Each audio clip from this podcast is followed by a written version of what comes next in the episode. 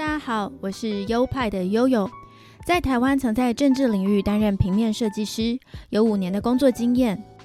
这个节目是我离开台湾的工作后，到加拿大温哥华生活跟继续学习平面设计的经验分享，欢迎收听。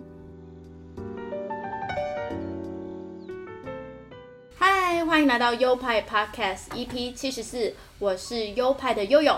Hello，大家好，我是优派的 Leo。我们现在在录音的这一天呢，就是万圣节 Halloween。一大早出门的时候，就会有看到路边很多人已经开始一些奇奇怪怪的装扮了，像是戴着鬼面具啊，或者是在身上画着刀疤的伤痕啊，或者是装成各种奇怪的样子。那我还有看到一整只穿着跳跳虎装的人在旁边等公车。对，说到万圣节的话，这里还是非常重视的。然后我前两天在商场里面也有看到很多小孩子啊，会找那个商家去拿糖，嗯嗯，能感觉到呃，如果作为他们的话，是应该是很享受这一个节日。节日，对啊，我们今天出去也是有看到很多小朋友已经装扮的稀奇古怪，然后拿着一个橘色的小水桶，那个小水桶长得有点像南瓜的样子，已经在到处要糖果了，非常的可爱。那我今天还有一位同学呢，他是装扮成珍珠奶茶来上课，呃，他就在头上呢粘了一根很呃很粗的吸管，是用那个壁报纸黑色的壁报纸卷成的筒状，他把它固定在发箍上，再戴着发箍，所以他头上就 长出了一根像脚一样的吸管，然后他就穿着奶茶色的毛衣，并且用那个壁报纸剪了很多圆点点贴在身上。说它是一杯珍珠奶茶。那我一开始到教室的时候还搞不清楚他在办什么，大家就叫我猜，我就猜，嗯，unicorn，因为他头上有一只脚，我就说是独角兽吗？大家就笑成一团。后来我才仔细一看，诶，他身上有黑点点，才发现他是办来自台湾的珍珠奶茶。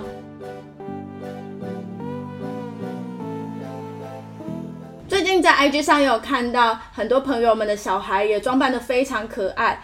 万圣节这个节日在台湾也越来越火了，甚至有很多的小幼儿园都会把小朋友整批带出来，然后在幼儿园附近的商家开始要糖果。我觉得这也是一个很可爱的景象，而且也是之前几年没有的。最近这样的活动越来越受欢迎。然后前几天呢是印度人的光明节。光明节是印度一个非常重要的活动，这个节日为期五天吧。这五天，印度人都会呃疯狂的狂欢，穿的非常漂亮啊，举办盛大的宴会啊，然后提供很丰富的餐点等等。所以这几天在我家附近，因为我家住在印度区，就是很多印度人的地方，都会一直听到放烟火的声音，甚至他们会放烟火放到差不多晚上十点、十一点。刚才如果你们有听到在背景一直有咚咚咚的声音，其实就是外面放烟火的声音，所以可以感觉到他们对这个节日看待的非常慎重。在温哥华真的是一个可以感受到非常多不同文化节庆的地方，像是我刚才提到的万圣节是西方人的节庆，还有光明节是印度人的节庆，在自己的生活经验中体验了不同的异国文化。那我们本节的重点就是《环球时报》意大利篇。我们上一次抽出了意大利的食物，就代表我们两个要去品尝意大利的美食，并且从美食里面去认识这个国家的文化。好的，话不多说，让我们进单元。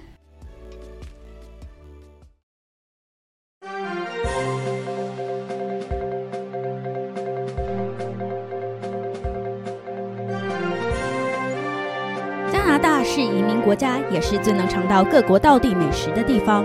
让环球时报带您用美食体验各国文化。环球时报，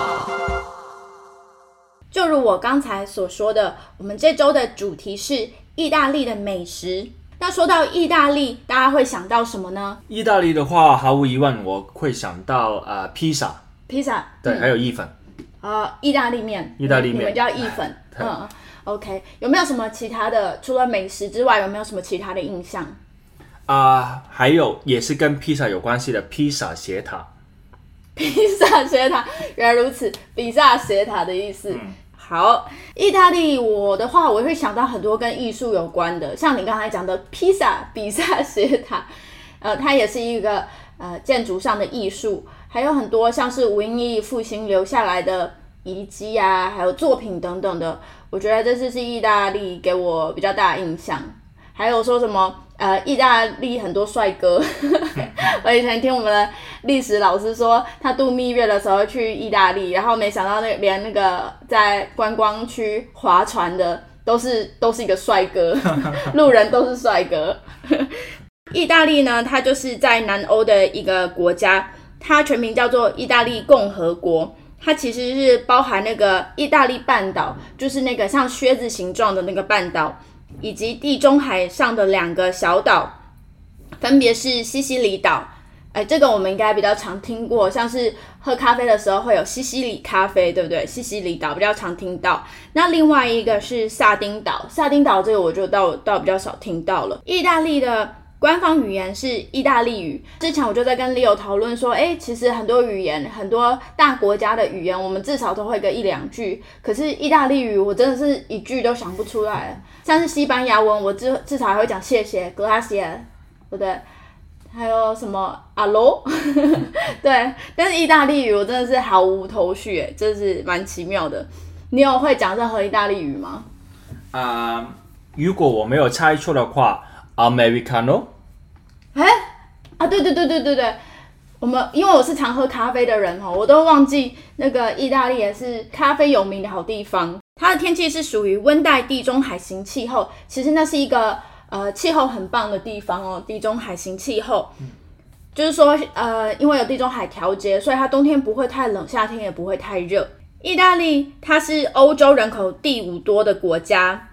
其实人蛮多的，而且在世界上人口的排名是第二十三，第二十三名多的。嗯嗯，它的国家风景非常的漂亮，所以是一个观光很盛的地区。加上我刚才讲的，它有很多人类文化遗产，像之前呃罗马帝国的啊，还有什么文艺复兴的啊那些痕迹，都是在意大利可以看得到，所以它被称为美丽的国度。上一次抽到这次的主题是意大利美食，其实我跟 Leo 都有点担心，因为其实意大利美食我们就是很熟悉的意大利面啊，跟披萨，很怕这些东西讲一讲大家就觉得很没有兴趣，所以呃这次我跟 Leo 就去找一些比较不一样的东西来吃。后来做一下功课才知道，意大利的饮食它是融合了南欧的地中海料理。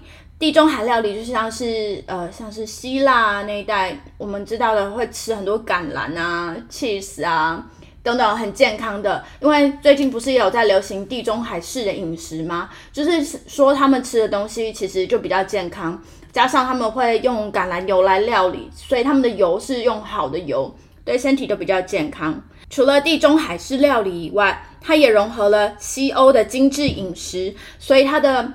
美食文化是融合地中海跟西欧的西餐文化，很特别，也影响了许多其他的欧洲菜。这也是为什么意大利餐在世界这么有名的原因。那同样是来自呃餐点很有名的 广州的 Leo，因为我们我知道广东菜也是相当在世界有名的。那你对这次我们去吃意大利餐的大致的评价是怎么样？哇，你刚才说我来自那个食物之都，我要擦了一把汗，还是给了我这么大的一个帽子。呃，怎么讲呢？我觉得在去意大利餐之前，其实是还真的是对于这个餐呃菜系的话，会觉得存在一点疑虑，因为我感觉好像从来都是吃着同样的意大利式的东西。对。究竟会有什么的异样呢？还真的说不过来。嗯那直到我们去在网上搜资料的时候，发现了有一家餐厅，好像它的那个菜系是跟我们所理解到的是有多多少少的不一样。特别是你做了功课，找到里面的一些照片，就很期待了。而且他说到，它是一个沧海遗珠，它是在一个城市里面的一条一条街道上面的某一个角落，嗯那就让我感觉到好像这还是蛮值得去。嗯，探索一下究竟这个是一个怎么样的一个环境。意大利菜呢，它不仅是呃一一种菜色，它也是意大利文化中一个很重要的一个元素。像是典型的意大利菜会使用大量的色彩鲜艳的蔬菜，然后也有刚才提到的，呃，他们会用橄榄油、cheese。意大利餐的主食是意大利面跟披萨为代表嘛，他们的甜点。提拉米苏跟意式冰淇淋也是很有名的，还有我们刚才提到的咖啡，所以这几种在意大利是相当著名的美食。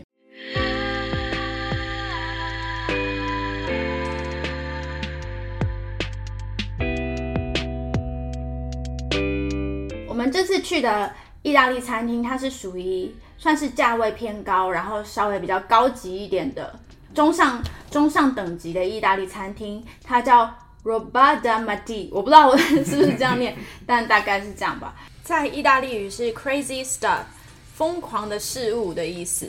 它的地址是一九零六 Harrow Street，在 Vancouver downtown 这个地方。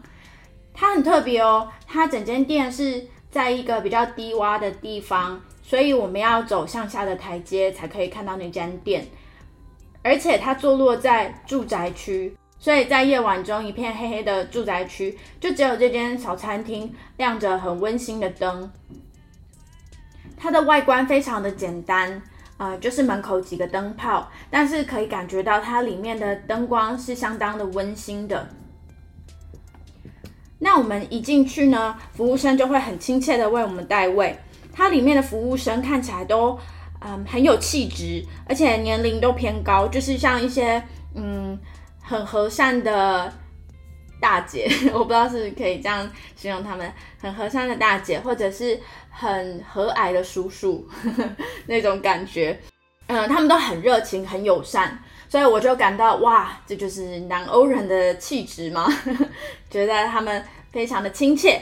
那那里面的客人呢，年龄都算偏大，因为我刚才讲到这是一个比较偏呃中上价位的餐厅，所以里面的人年龄偏大，有很多银发族在里面哦，吃吃饭啊，聊聊天那种感觉。然后还有像是呃有像情侣约会啊，所以里面的人穿着都比较体面。比较好看，比较有趣的是，呃，我跟 Leo 进去的时候，旁边有一个女生，她就单独一个人坐在那里，然后她穿的很漂亮，然后表情很看起来面露喜悦，因为他看到我们还跟我们微笑了一下。过了不久，我们点完餐以后，才有一个男的进来，然后坐在他对面。那里面的位置大多都是两人坐，两人坐的，所以我觉得可能就是给予约会或是情侣或是夫妻，呃，来吃的比较多。然后我们有在那里偷听他们讲话，Leo 就说他们好像是网友第一次见面，因为听他们聊的话题就觉得，哎，两个人好像不是很熟这样，而且我们就在旁边猜说，哎。到底两个人有没有机会？因为那女生感觉很大方、很热情，滔滔不绝一直讲，但是那男的感觉反应就是，嗯，相较之下比较冷一点，我就觉得好像没戏唱那种感觉。我是我是非常同意你这个观点的，我觉得就是那个呃那个呃女生是凶多吉少的，对。呃，怎么判断他们应该是新认识，呃，是网友或怎么样呢？是通过他们，首先他们打招呼是很热情，一般就是，呃，不熟啊，刚见面的，可能是还才会有那种很热情啊，hello 啊，怎么样的那种。对对对。像我们的话，认识已久的话，就会坐在那里啊。就哎嗨。对。哎，Leo。对，沉默沉默一段时间，然后再开始就正式的话题。然后有没有说真正的听到他们的那个内容啊？主要是英文也不好嘛，也也听不懂，他们听不太。然后，然后能感觉到就是说，像你所说的，要女女生的话，不断的去呃开始呃挑逗那个男生。哪有？开启话题吧。对对对，不断的。不断的尝试一些新的话题，来让那个男生就是慢慢的去融入跟他的交流，但是好像那个男生没有被带领过去，不知道是比较害羞还是是比较内向还是比较没兴趣，我也看不太出来。有一句话叫做“见得啊什么去的山多终遇苦”，他可能怕了一天。什么东西？去的山多终遇苦，可能他就觉得这个女生可能他怕了，可能之前遇到。的像这么就是太热情，太热情的女生，热情过度，对，可能她有点那个后怕或者怎么样，能感觉到她好像没有很善于跟对面的这个女生的那个交流，嗯，对，也能感觉到那女生好像有一点想就找我们聊天多，对，多那个，因为我们都还比较友善，好吧，那我们就只能在心里默默为那个女生加油了。加油！我们也不用说到他这么糟糕，说不定已经成功了，对吧？哦，对啦，我们自己乱做主张，根搞不好没有的事。对，然后发现蛮真的挺有意思的，因为他们坐的离离我们很近嘛，所以还可以就是三百六十五度能感受到整个氛围啊。而且而且他们重点根本就不是在吃饭，你看他们点了一盘，然后吃了超久都还没吃完。对我算过吃了四十八分四十八分钟。哦，对，这个我觉得这就可以值得一提。里面的那个整个装潢是很温馨的，所以就会给人家一种啊，你可以在里面慢慢的坐着坐一整个晚上。它装潢很温馨，然后每一桌都有蜡烛，就像烛光晚晚餐一样。餐厅的灯光是偏昏暗的，然后放着很好听的音乐，那背景音乐。有点前卫哦，有点像碧玉的音乐，不知道大家有没有听过，就是那种北北欧电子，但是不是很吵的那种电子，是有一种空灵感的那种电子，嗯，觉得还蛮不错的。整个店的气氛就是要让你 slow down，所以上菜上的很慢，所以我就觉得，哎，这间餐厅好让我想起之前台湾红了一阵子的叫做慢食文化的这个运动。因为台湾就是一个生活相对比较紧凑的呃一个国家，大家的步伐比较快嘛，啊，吃饭大家也都是都吃的超级快的，尤其是像素食店这种，嗯，非常受欢迎，大家吃饭就是快快快，很有效率。上班时间中间休息，大家就必须要赶快把午餐解决吃完。晚上的时候，大家也都没有太多时间，就是解决饥饿这个问题，所以不会把饮食当做一个享受。那后来就开始有人想要改变这样子的一个氛围，一种文化氛围的改变。所以慢食文化可以算是一个社会运动哦。他那时候就是非常主张说，呃，要大家慢慢吃，然后。专注在你吃的东西，不要一边划手机一边吃东西，或者是一边看电视一边吃东西。你要专注在你的食物上，慢慢的去品尝它，这样你才会开始着重你的每一个食材，才会开始去在乎这些食材的来源，这样你也可以吃到比较好的东西嘛。啊，所以那时候就有慢食餐厅的诞生。我记得那时候大概是十年前吧，我记得是我从呃之前来加拿大，然后回去，大概是十年前的事。刚好在新竹有开了一间慢食餐厅，那它的 logo 很可爱，它就是一个瓜牛。那它的餐点主要是西餐加上创意料理为主。哇，那个慢食我去体验真的是慢到不行，就是上菜超级慢，呃，比我们这次去的这间餐厅还要慢。我想说什么慢食啊，根本就只是为了自己上菜慢的借口，然后厨师想偷懒慢慢做，不是啊，他那个整个餐厅的氛围也是营造的很好，然后对于食材也比较讲究，所以整个嗯，你就会感觉到整个气氛是要让你吃饭好好的、慢慢的专心这样子。这次来到这个间意大利餐厅，就有点这样的氛围，你来吃东西是一种。放慢速度，然后 enjoy 这整个夜晚的气氛。那这间店呢，我自己也是蛮喜欢的，食物也非常棒。这是我们这几集环球时报做下来，我第一间想要想要推荐，呃，推荐给我的家人去吃的，也就是有一种之后想要带爸爸妈妈来吃的这种心情。虽然价位不是很便宜，但是它的食材我觉得真的是非常用心。而且其实分量也不小，我们就是点了一份前菜，然后一份主餐，诶，这样我们两个人就吃饱了。他一开始会来一份免费的甘蓝，橄榄呐，然后吃起来就是酸酸涩涩的，好像丽友不是很喜欢，对不对？哎，不对哦，其实我个人不太喜欢吃橄榄的，嗯，我会觉得那个味道入口的有点怪。但是这一个其实我是我我一般我觉得我之前是没有那个整颗吃完橄榄的那个经验，但这一颗我是完全吃完。但当然我只吃了一颗，如果你用了如果你用数量来判断的话，我可能确实没有像你那么的热情。嗯，但我觉得比我过去吃的话，我觉得是有过之而无不及。哦，我们之前在吃葡萄牙菜的时候，它也有先上这个橄榄。哦，那个我就我就完成不了，那个感觉好像是味道比较个，好像更加难入口。难入口。这次的我觉得它可能是食材真的处理的比较精致，我觉得这盘橄榄，嗯，蛮好吃的，我可以这样讲。它的味道就像呃 Subway 里面放的橄榄一样嘛，酸酸的。但是这个我就觉得层次又比较多。这次意大利餐厅它提供的这个橄榄，我觉得好像有一点泡酒的那种酒味香味，然后它就是一个呃开胃的小菜，我觉得还蛮不错。而且吃橄榄其实是很健康的。太棒了！以后有什么地方又有很多橄榄的话，至少我们不会浪费掉。对，第二个我们点的是火腿 cheese 拼盘，然后它的念法是 Bavato，我不知道，他乱念的，不要太相信。这一盘呢，它是二十二元加币，二十二元加币相当于台币是六百多，四百多。好，我的算术太差了，四百多。然后呢，它这火腿是非常薄、非常薄的薄片，而且看起来像是生肉片。入口之后，那个味道非常的棒，火腿味道不会太咸，而且非常的滑嫩。然后它就是搭配它上面一坨白色的 cheese，这 cheese 呢，cheese 是整块白色的，它没有太咸的那种味道，吃起来反而有点奶油感，因为它很软嫩。这道菜随餐附赠的呢。是免费的面包，烤的热热的面包，外脆内软，搭配着 cheese 跟这个火腿一起吃，真的非常的棒。这个免费的面包是吃完还可以跟他们续的，所以这就是为什么我们点了一个前菜跟一个主菜就能吃饱的原因，因为我们叫了两盒面包。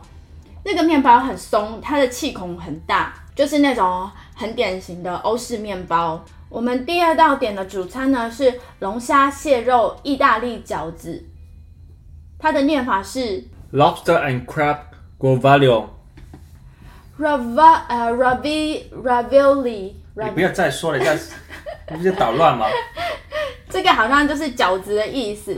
然后呢，就是它饺子里面是包龙虾肉跟蟹肉，那个饺子跟东方的饺子吃起来比较不一样。它的饺子咬起来的口感比较像是通心粉的那种饼皮，然后里面去包龙虾肉跟蟹肉，所以可以吃得到那个一丝一丝的龙虾肉跟蟹肉，以及它非常鲜甜的味道。这个饺子上面他们有淋番茄酱，不是外面那种很化工的那种调味料哦，而是真的是用番茄去捣碎做成组成的酱汁。那对我来讲，我觉得那个番茄的味道有一点偏太酸了。其实我觉得吃来吃去还是台湾的水水果比较好吃。上次我在加拿大吃到的番茄都哇好酸，而且不会有番茄味，味道层次非常的单一，不像台湾的番茄又甜，然后很香的番茄味这样子。这样很奇怪，意大利他们那么常在吃番茄，可是我觉得他们的番茄反而没有台湾的好吃。所以这道菜呢，就是在龙虾肉跟蟹肉饺子上撒上一点香料，然后淋上番茄酱，并且再放些芝麻叶，这样吃起来就是它一道其实有蔬菜、有肉、有淀粉类，算是相当均衡。在我的观察下，我觉得地中海料理他们每一盘菜都会比较均衡，就是他们通常都会一盘里面，嗯，有肉，然后有青菜，有淀粉类。就算你那道菜不是以青菜为主食，它也会用一些生菜做点缀，或者是用一些番茄，让你在吃一道菜的同时，都还能摄取到蔬菜。相较之下，像比如说台湾或是广东的料理，我就觉得，呃，可能一道菜里面哇，全都是肉，就是它不会有一些蔬菜做点缀。尤其是广东的料理，我真的很怕，因为它有很多炸物，很油，然后或者是呃很肉类，就是。单纯的肉，简单粗暴的肉类作为一道菜，谢谢谢谢。相较之下，还是地中海式的料理，我会比较接受这样。对我确实觉得吃下来，确实也觉得是呃没有太多的那个油腻感，嗯，然后味道的话，可能酸酸甜甜的，也是蛮清新的。嗯，那比较可惜的是，因为嗯利欧必须开车，所以我们就没有点酒。不然我想说，意大利的酒应该也是他们很重要的美食文化的一部分。那整体吃下来的感觉，就像我说的，我会我会推荐大家，真的是蛮不错的。就是大家可以知道，在披萨跟嗯意大利面之外，还有这样子的料理。当然，这家店也有呃意大利面作为主食，但是它的其他比较有创意的料理，呃，非常的多。最重要的是，根据网上的资料显示，他们这家店的食材都是直接从意大利进口进来的，所以非常的道地。那我就再说一次，这家店的店名叫做 Roba da Madi，它是在一九零六 Harrow Street 上，在 Vancouver Downtown 这个地方。我觉得总体来讲的话，这一家啊、呃意大利餐厅跟我过去所吃到的意大利餐的体验是有不同的。嗯，真的。对，因为首先先不呃，首先先拉开披萨店来讲，因为披萨店一般都是简单粗暴嘛，对不对？小 小小的一家，然后可能放很多的那个披萨盒，然后现做怎么样？那其次的话，就算意大利意粉的话，那可能在这边相对有特色的，就是像是我们刚去的，就去过的一家叫 Old Spaghetti House 那一家，嗯，就会他那个老板会喜欢放一些买一些呃古董，就便宜古董、哦放在他的那个店里面，嗯，然后所以在里面可以看到有很多古色古色古香的东西。那这一家的话，它没有太多，它没有太多传统的东西，它反而是一个好像现代跟啊、那种几十年前相对啊、也没有太久之前的一些风格。里面不大，但是坐下来坐个一两个小时吃，在里面吃东西，其实是一个极其呃休闲的一个体验来的。所以也就是说，如果嗯、大家经过这个呃位置附近，它其实是方地方也是蛮方便的啦。它是离呃 Stanley Park 没有很远，然后离那个 English Bay 也没有很远。都是温哥华重要的观光景点区。对，也就是说，尽管不是说在本地啊、呃生活居住，即使如果过来旅游的话，来到这一边啊、附近玩的时候，其实也是可以研究一下这一家店。嗯，对，比较比较方便嘛。嗯，对，走路也好，开车也好，都是。所以以后提到意大利美食的话，就要记得他们可不是只有披萨，不是只有呃意式咖啡，不是只有意大利冰淇淋，不是只有呃意大利面这些东西，还有很多很多很丰富的呃融合了地中海料理以及非常精致的西餐料理的文化在里面哦。好的，接下来到呃下一个紧张的时刻了，就是我们要抽出下一期《环球时报》的主题。看看我们接下来又要去品尝哪个国家的美食，并了解他们的文化。希望我们可以抽到比较特别的国家，不要再是那种什么我们常常吃到的，这样真的会很无聊，观众也会觉得很无聊的。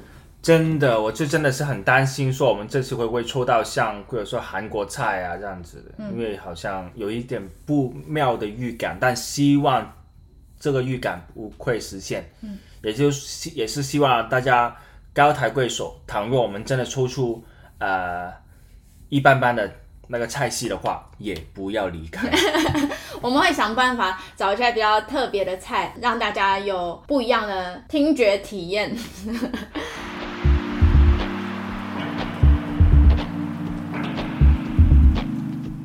在开始我们的抽签仪式，这个又是熟悉的熟悉的道具就是呃黑白相间的袋子，这里面装了许多支签，各个写着不同国家的名字。接下来抽到的哪一个国家，就是我们接下来《环球时报》的主题啦。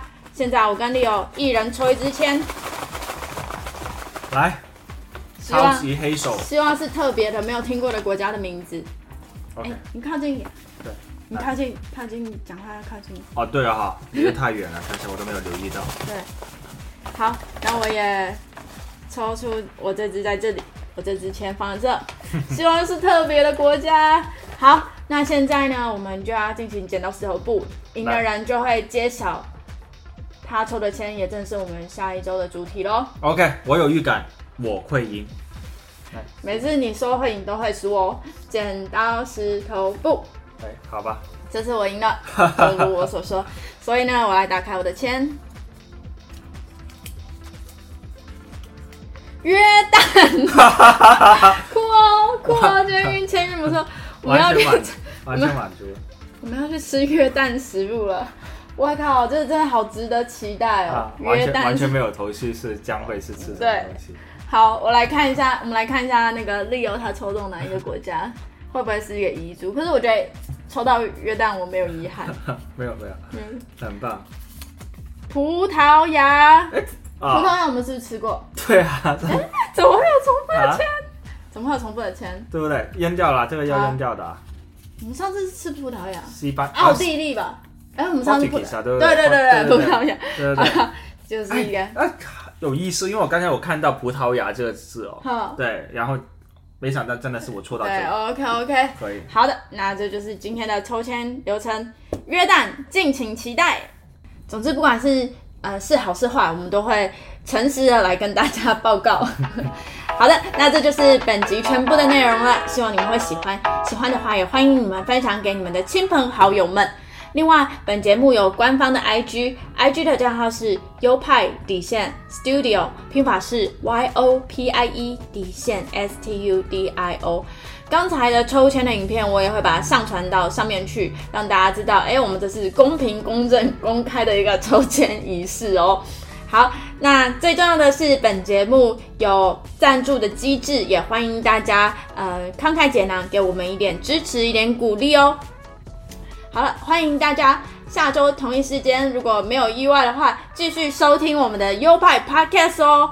拜拜。你这样讲讲的好像很大几率会有意外一样。OK，谢谢大家今天的支持，然后呃也希望大家对我们将来的那个呃创作的东西呃支持。然后今天先这样子了，下期再见，拜拜。